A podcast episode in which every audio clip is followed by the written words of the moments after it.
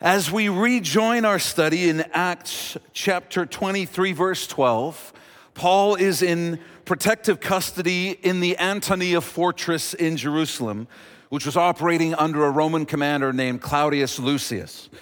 Paul finds himself in this situation because there are zealous and bloodthirsty Jewish men in the city who consider him an enemy of their religion and culture and wish to see him dead.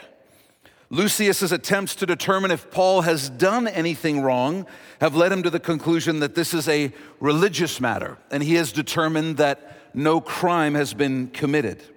Paul has informed Lysias that he is a Roman citizen, meaning he and his soldiers are duty bound to protect Paul and process him through the Roman justice system. Lysias cannot simply release Paul, as it would surely spark another riot and likely Paul's murder, but he can't keep Paul imprisoned either because of his rights as a Roman citizen. So, as we pick things up, Lysias is trying to figure out what to do with this lightning rod of a man, Paul. Acts 23 12. When it was morning, the Jews formed a conspiracy and bound themselves under a curse not to eat or drink until they had killed Paul. It seems probable that this scheme was initiated by some of the Jewish men from Asia who had made trouble for Paul all over that province and then had incited the riot against him on the Temple Mount in Jerusalem. There were more than 40 who had formed this plot. That's a lot of men who want to see Paul dead.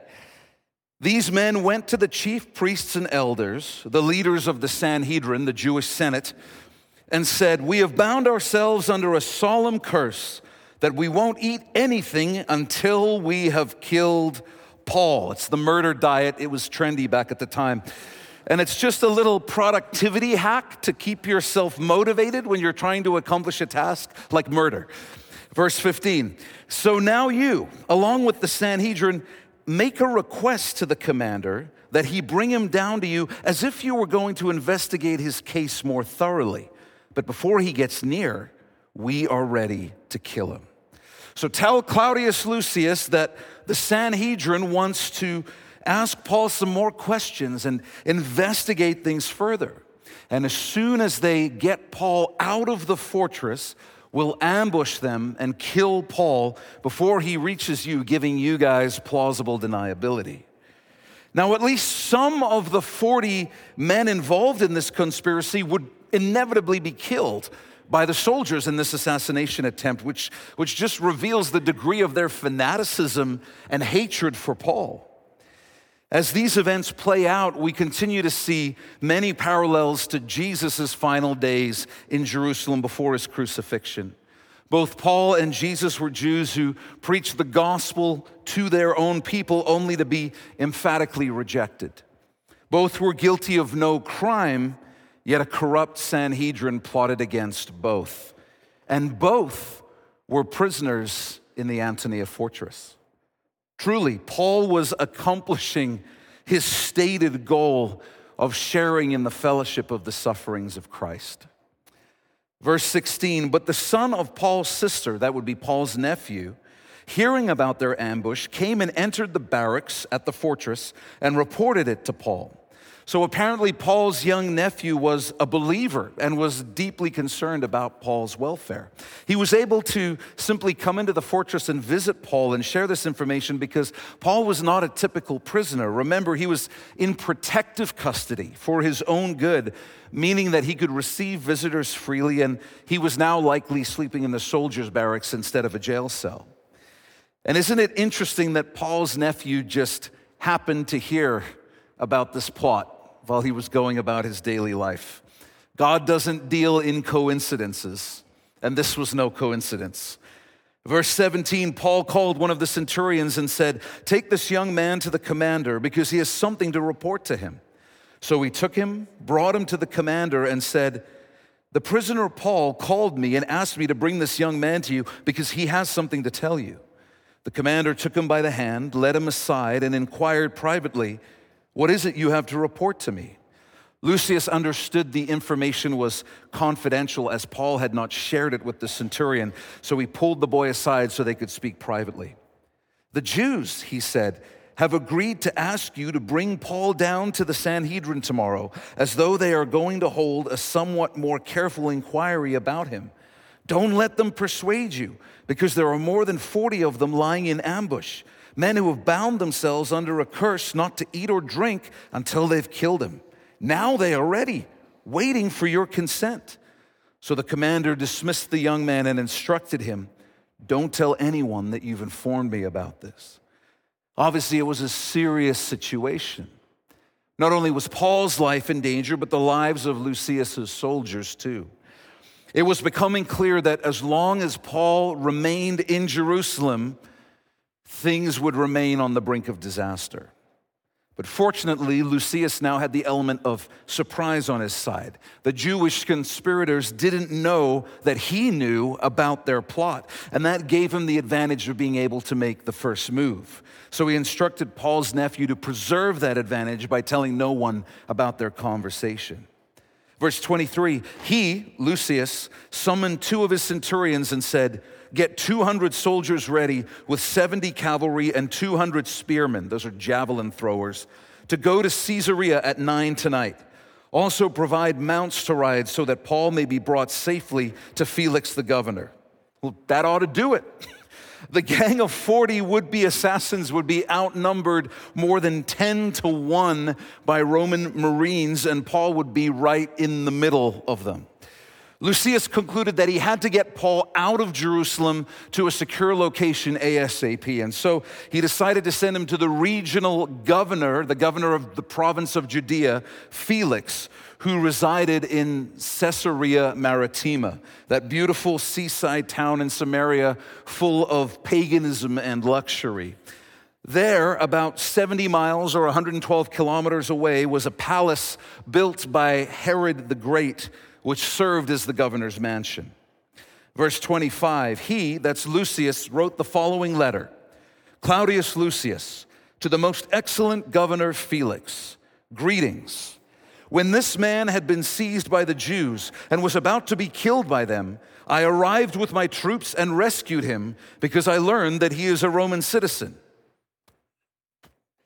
You see, in reality, Lysias had only learned about Paul's Roman citizenship later when he was about to be scourged on Lysias's orders. But in this letter, the sequence of events now makes Lysias a brave and faithful soldier who stormed the Temple Mount under dangerous conditions to rescue a man he knew was a Roman citizen from a murderous mob. And strangely, the parts where he illegally put Paul in chains assumed he was an Egyptian assassin and ordered him to be scourged have been left out of Lysias's retelling entirely. His letter to Felix continues Wanting to know the charge they were accusing him of, I brought him down before their Sanhedrin. I found out that the accusations were concerning questions of their law and that there was no charge that merited death or imprisonment. When I was informed that there was a plot against the man, I sent him to you right away. I also ordered his accusers to state their case against him in your presence. As soon as Paul was safely out of Jerusalem, Lysias sent orders to the Sanhedrin telling them to send a contingent to Caesarea Maritima to meet with Felix and present their charges against Paul in keeping with due legal process in the Roman justice system. Verse 31 So the soldiers took Paul during the night and brought, brought him to Antipatris as they were ordered. Now, Antipatris was a military outpost used as a rest stop between Jerusalem and Caesarea, as it was about halfway between the two. So this group left Jerusalem about 9 p.m. and made it to Antipatris about the same time next day, meaning that the legionnaires who were on foot walked 30 to 35 miles in 24 hours. That's a long day, that's a lot of walking. But speed was of the essence on this occasion, and they succeeded. The next day, they returned to the barracks, allowing the cavalry to go on with them. So, getting halfway there, they knew they were far enough away from Jerusalem and the danger that everyone except for the 70 cavalrymen could return to the Antonia fortress, leaving those 70 to escort Paul the final 30 to 35 miles. Verse 33 When these men entered Caesarea and delivered the letter to the governor, they also presented Paul to him. After he, that's Felix, read it, he asked what province he, that's Paul, was from to determine if the issue fell within his jurisdiction and under his authority. When he learned he was from Cilicia, he said, I will give you a hearing whenever your accusers also get here. He ordered that he be kept under guard in Herod's palace. So while Felix wait for the, waits for the contingent of Paul's accusers to arrive from Jerusalem, Paul is put under what amounted to house arrest. But it wasn't a terrible place to be. He would have been staying in a reasonably comfortable room, not a jail cell in the governor's mansion. He would have likely had a long chain attached to his leg, but he would have been allowed any visitors that he wanted, and he was going to be monitored by Roman guards. But it wasn't terrible. Now, why did the plot against Paul fail? Why did it fail? Why was the assassination attempt unsuccessful? And you might say, well, you, to- you told us, Jeff. It was that Paul's nephew overheard the conspirators talking and went and told Paul, who told the centurion, who told Lysias, and then Lysias got him out of the city. That's not why the plot against Paul failed. The plot against Paul failed because the previous night the Lord Jesus had appeared to Paul and said, As you have testified about me in Jerusalem, so you must also testify in Rome. When the Lord says something is going to happen, it's going to happen. It's that simple. He's the Lord, He's God over everything. He has no rival, no opposition, nothing can stand against him and his will. When he speaks a word, whatever needs to happen for that word to come to pass will happen. The universe, time, space, reality itself will bend to the will of God if need be to bring it to pass. When Jesus said, You must also testify in Rome, Paul's course was set. In the same way, every promise the Lord has given to you and me in His Word will come to pass without fail, without exception. Not one of them will fall short. Not one. Through Paul, the Lord promised us that neither death nor life, nor angels, nor rulers, nor things present, nor things to come, nor powers, nor height, nor depth, nor any other created thing will be able to separate us from the love of God that is in Christ Jesus our Lord. No asterisk, no fine print, just God's word, immutable, unshakable, unbreakable, as are all of the Lord's promises. The plot against Paul didn't fail because of Paul's nephew or Claudius Lysias. It failed because it was contrary to a word spoken by God. So, would you write this down? The plot against Paul failed because it was contrary to a word spoken by God. Felix's rise to become governor of Judea in AD 52 was unusual. He was not descended from Roman aristocracy, rather, he was a former slave who seems to have gained his appointment through the influence of his brother, Pallas, who somehow became a favorite of Emperor Claudius in Rome. Tacitus famously described Felix as having practiced every kind of cruelty and lust, wielding the power of a king with all the instincts of a slave likely meaning that Felix was willing to do whatever it took to survive. He had had nothing and now he had everything, and he was going to indulge and he was going to do whatever he needed to do to hang on to power and maximize his opportunity. His term of office was marked by increasing uprisings and rebellions throughout the province that Felix would put down and suppress with such ruthless extremity that he alienated most of the local Hebrew population with his barbarism. We continue into chapter 24 and verse 1. It says, Five days later, Ananias the high priest came down with some elders and a lawyer named Tertullus. We don't know if Tertullus was a Gentile Roman or a Hellenistic Jew, but we know he was hired because he was well versed in Roman law and was the best lawyer the Sanhedrin could find to hire. He may actually have been on retainer with them, as it was not unusual for the Sanhedrin to hire such experts to represent their interests in the Roman justice system. It continues These men presented their case against Paul to the governor. When Paul was called in, Tertullus began to accuse him and said to Felix, We enjoy great peace because of you, and reforms are taking place for the benefit of this nation because of your foresight. We acknowledge this in every way and everywhere, most excellent Felix, with utmost gratitude.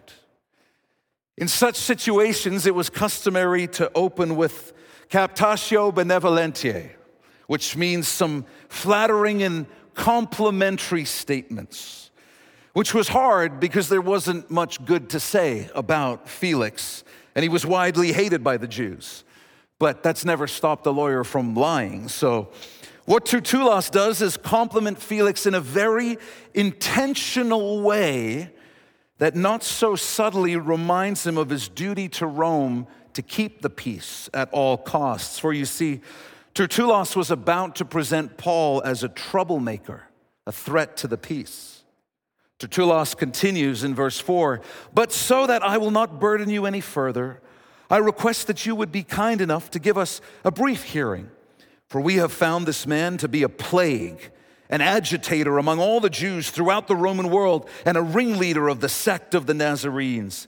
He even tried to desecrate the temple, and so we apprehended him. The first charge presented is sedition, attempting to disrupt the Pax Romana, the Roman peace, by causing an uprising against the status quo. This was the most serious charge and the only one considered a crime under Roman law.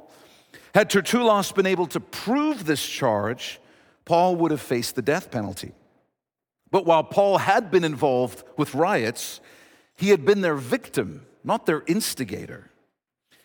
Part of the reason the Holy Spirit recorded some of these events and documented Paul's travels was to provide a record that proved to people like us today that Christians were not political revolutionaries and that Christianity wasn't a backhanded political movement against the Romans. The early Christians did not violate Roman law except for those times when it required them to worship Caesar. They did refuse to do that. The real issue here was Jewish hostility to the gospel. We'll learn in verse 22 that Felix was well informed about Christianity. He also had the letter from Lysias. Therefore, he was well aware of the Sanhedrin's true motives and well aware of what was really going on. The second charge presented is heresy. Tertullus refers to Paul as a ringleader of the sect of the Nazarenes. Jesus had been called the Nazarene by many of the Jewish religious leaders pejoratively, as an insult. You may recall Nathanael's words, which revealed the low view in Israel of Nazarenes at the time when he asked rhetorically, Can anything good come out of Nazareth? Tertullus's use of the term sect is a claim that Christians were a distinct subgroup of Judaism. You see, the Pharisees were considered a sect of Judaism. The Sadducees were considered a sect of Judaism. And so the charge presented is that Paul is the ringleader of a heretical sect of Judaism that is offensive to the legitimate sects of Judaism and therefore a threat to the Pax Romana. And there are some similarities here to the approach the Sanhedrin used against Jesus when they falsely accused him before Pilate of misleading our nation, opposing payment of taxes to Caesar.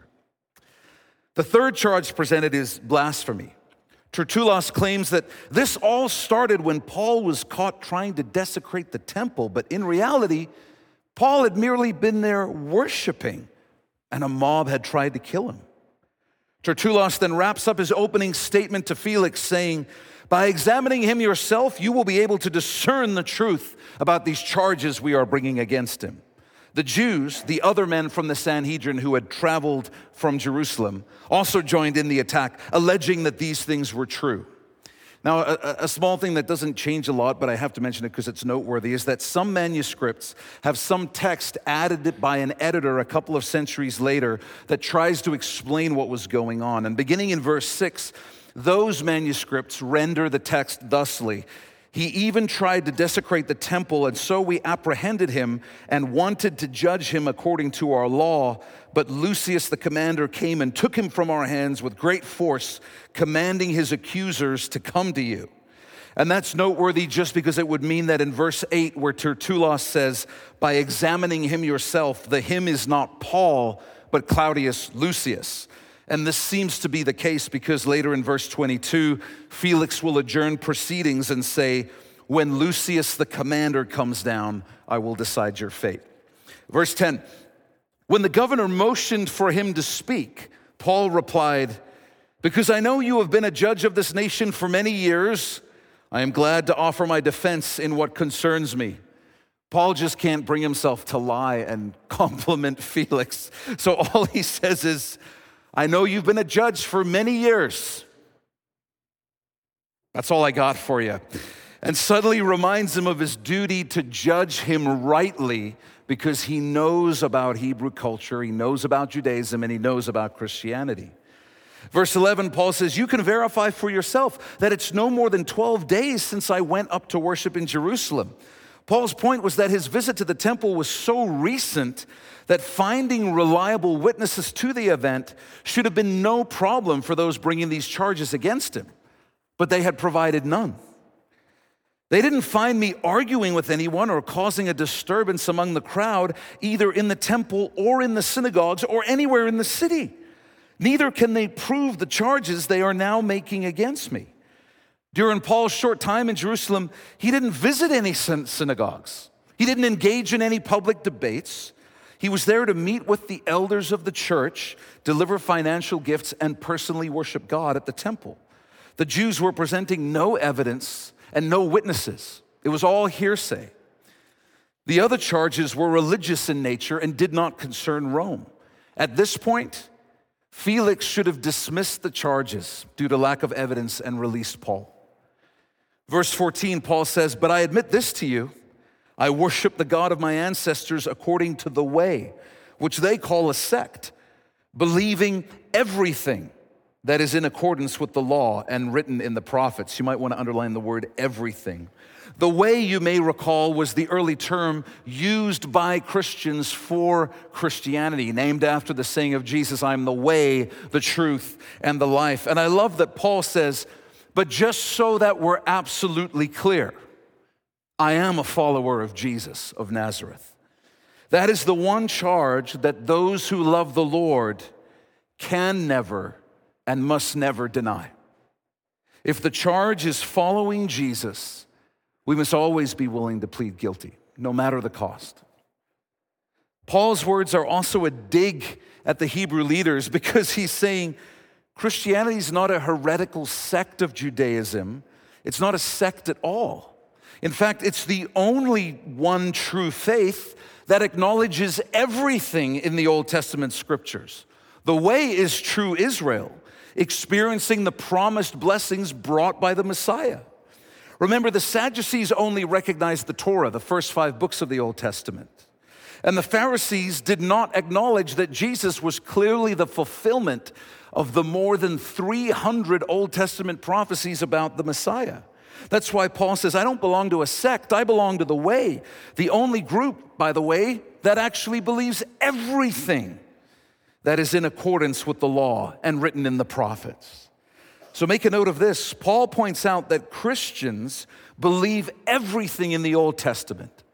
Christians believe everything in the Old Testament.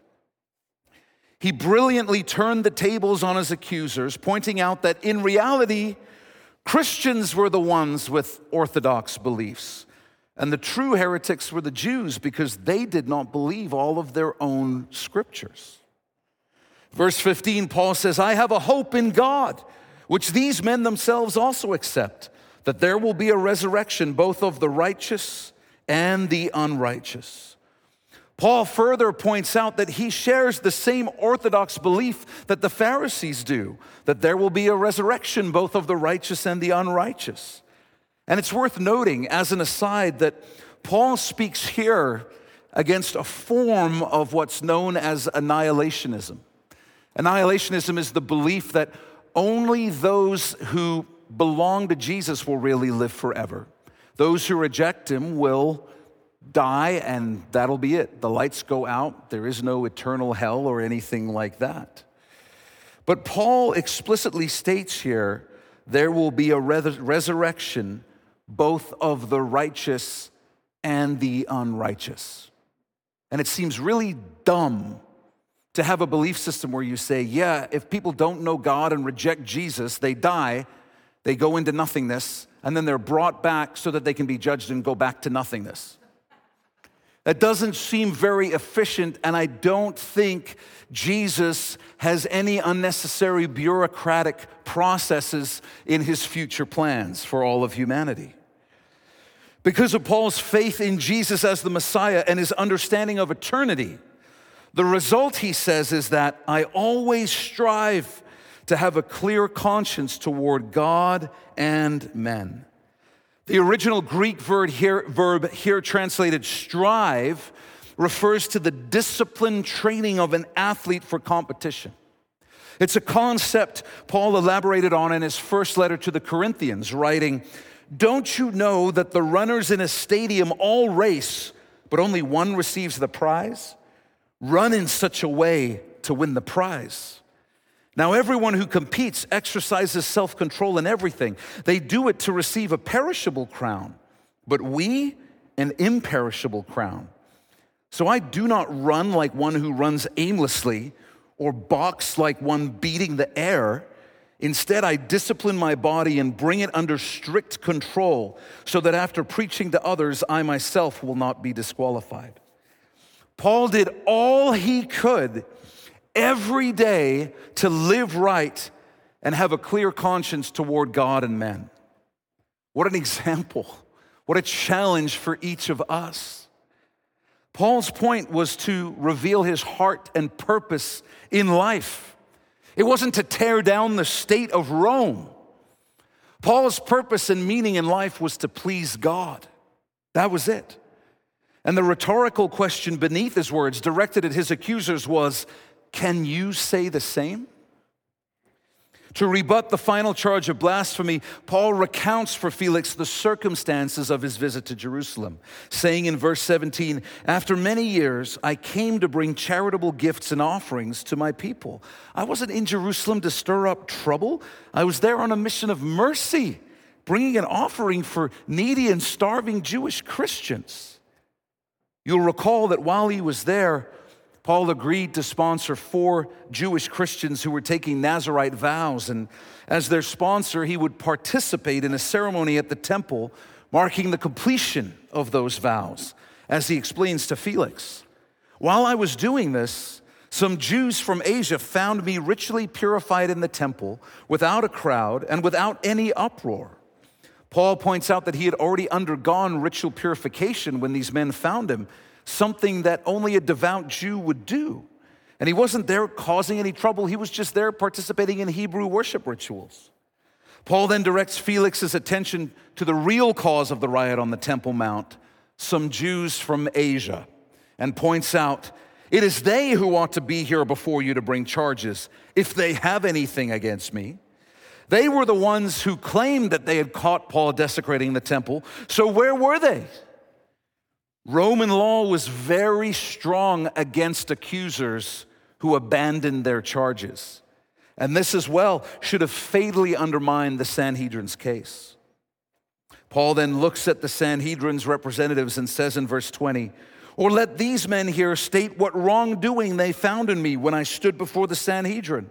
Other than this one statement, I shouted while standing among them Today I am on trial before you concerning the resurrection of the dead.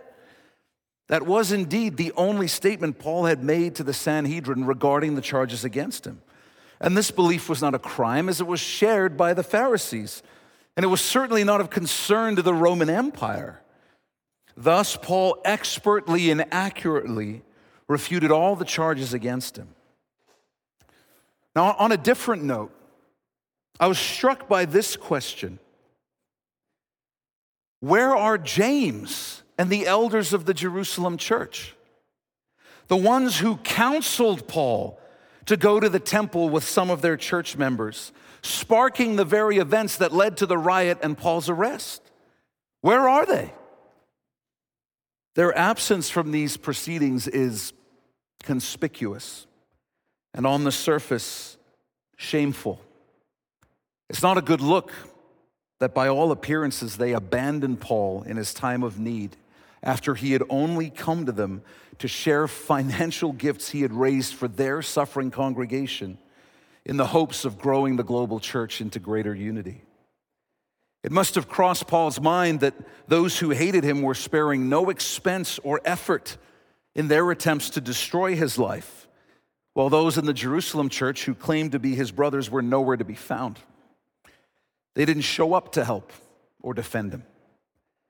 They could have presented the four men that Paul went to the Temple Mount with, proving to Felix they weren't Gentiles. But they didn't. I don't know why they didn't. Paul's nephew likely belonged to the Jerusalem church, but I know the fact that they didn't must have hurt Paul deeply. Verse 22 Since Felix was well informed about the way, about Christianity, he adjourned the hearing, saying, When Lysias the commander comes down, I will decide your case. Now, Felix had a Jewish wife named Drusilla. And between her and keeping his ear to the ground over the years, he had become familiar with Christianity, meaning he understood that the charges against Paul were baseless.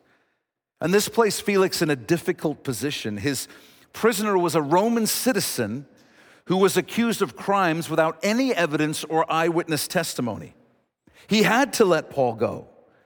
But if he did, it would infuriate the most important Jewish leaders in Israel which could lead to further unrest in the province, endangering Felix's governorship in the eyes of Rome. And Felix couldn't let that happen. Remember, he's a survivor, he's going to do whatever it takes. So, in the most political of political moves, he decides the most prudent course of action is to kick the can down the road and avoid making a decision. He adjourns proceedings on the pretext of wanting to hear from Lysias, even though Lysias had already provided a signed report confirming that Paul had committed no crimes. We assume that Lysias later testified before Felix, but as we shall see, he continued to delay rendering a verdict. Verse 23 He, that's Felix, ordered that the centurion keep Paul under guard, though he could have some freedom, and that he should not prevent any of his friends from meeting his needs. So Paul would remain essentially under house arrest in the governor's mansion, but with some freedom, possibly being permitted to wander the grounds of the palace and sometimes make trips under escort into the town of Caesarea. Additionally, he would be allowed visitors and guests who could bring him gifts and or supplies. This way, Felix would not be egregiously violating Paul's rights as a Roman citizen, and he would be able to placate the Hebrew leaders by keeping Paul locked away. Verse 24 Several days later, when Felix came with his wife Drusilla, who was Jewish, he sent for Paul and listened to him on the subject of faith in Christ Jesus.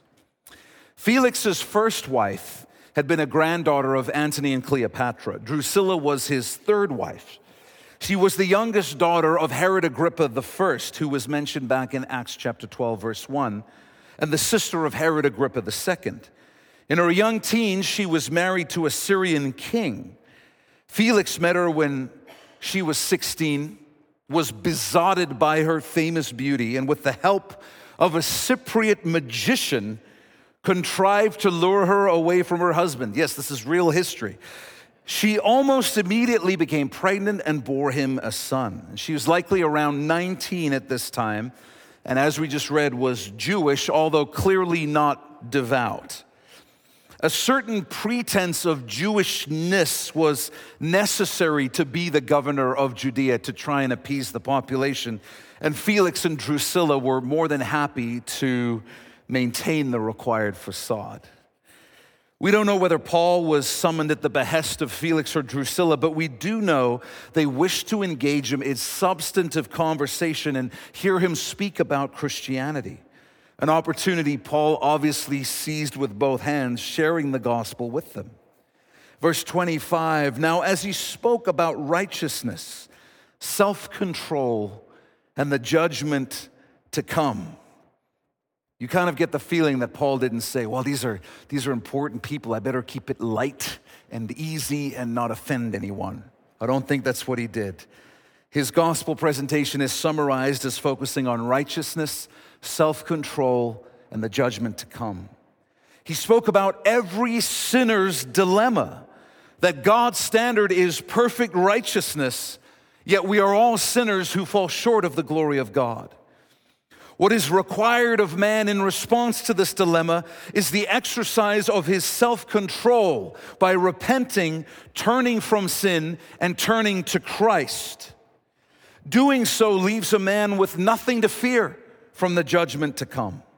However, failing to do so leaves a man in the worst of conditions as an enemy of God with an unavoidable appointment with the judgment to come.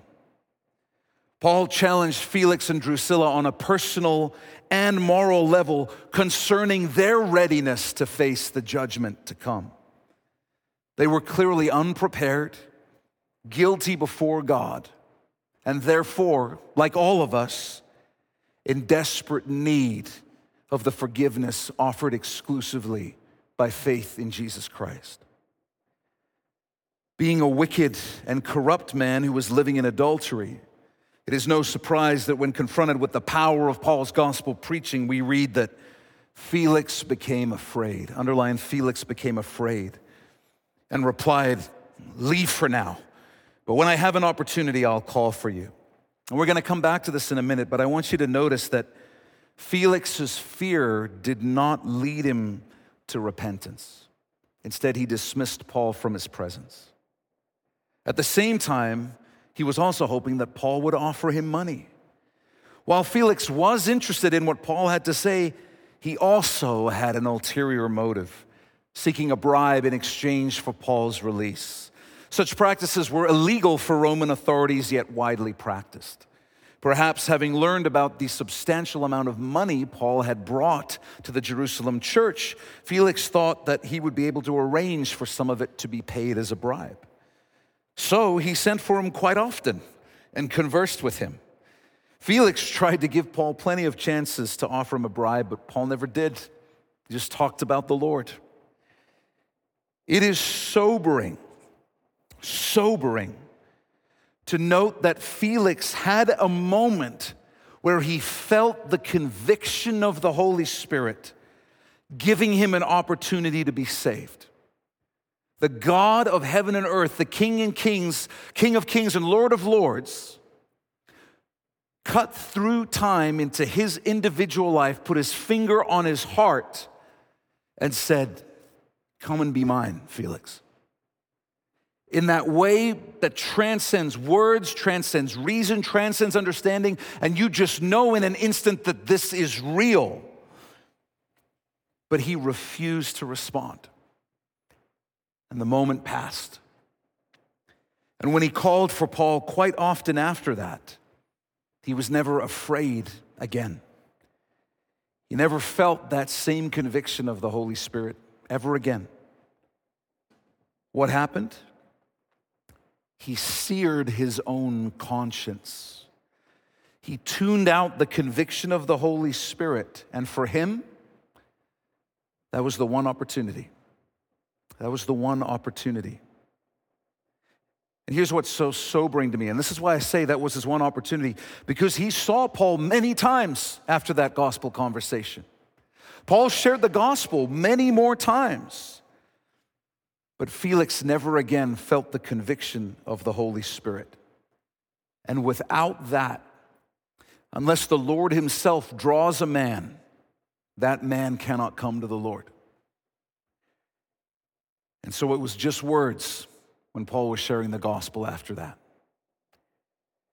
Felix likely thought he was merely postponing a decision at that time as he was postponing rendering a verdict on Paul's case. But in reality, he wasn't delaying. He was dismissing the only opportunity he would ever get to be part of the kingdom of God. Write this down. Felix and Drusilla missed their only opportunity to be saved. Their only opportunity. Verse 27 After two years had passed, so Paul remained under house arrest in the governor's mansion in Caesarea Maritima for two more years. Porcius Festus succeeded Felix, and because Felix wanted to do the Jews a favor, he left Paul in prison. Here's what happened a riot broke out in Caesarea between Jews and Gentiles, and Felix sided with the Gentiles.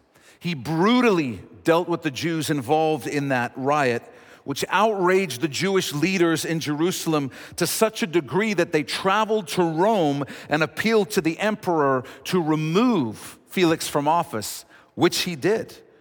When that was all going down, Felix was desperate to curry whatever favor he still could with the Jews in his province that he had offended, so he left Paul in prison.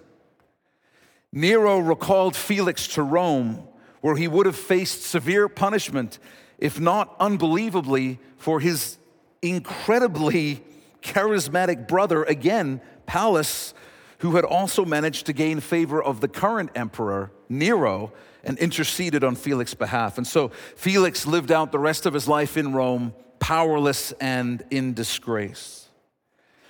Judas betrayed Jesus for money. Felix hoped that Paul would give him money in exchange for his freedom. Judas betrayed Jesus to the Jewish authorities. Felix, fearing those same authorities, betrayed Paul by refusing to release him despite his innocence. In AD 79, Drusilla and her son died in a way none of you will guess death by volcano. Her and her son died in the eruption of Mount Vesuvius joining the thousands entombed to this day in the ashes of Pompeii and Herculaneum.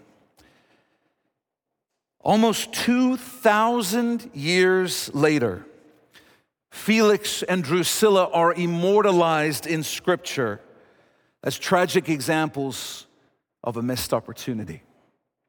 For both missed the greatest opportunity any man or woman can have the opportunity to have their sins forgiven and be brought into the kingdom of God. Hebrews spells this sobering reality out for us. It's on your outlines, saying, If we deliberately go on sinning after receiving the knowledge of the truth, there no longer remains a sacrifice for sins. Instead, a terrifying expectation of judgment and the fury of a fire about to consume the adversaries.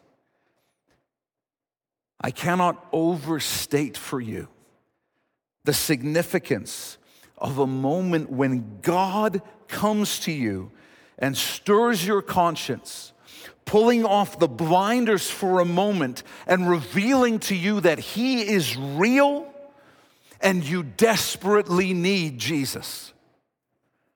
In that moment, Satan knows it would be pointless to try and tell you that it's not real and none of this is happening. He can't get you to reject God outright because in that moment, you, you know, you know it's true. And so often, instead, what Satan will do is he'll just whisper, Yeah, yeah, yeah, that's all true, but you don't have to decide right now. There, there, there's no rush.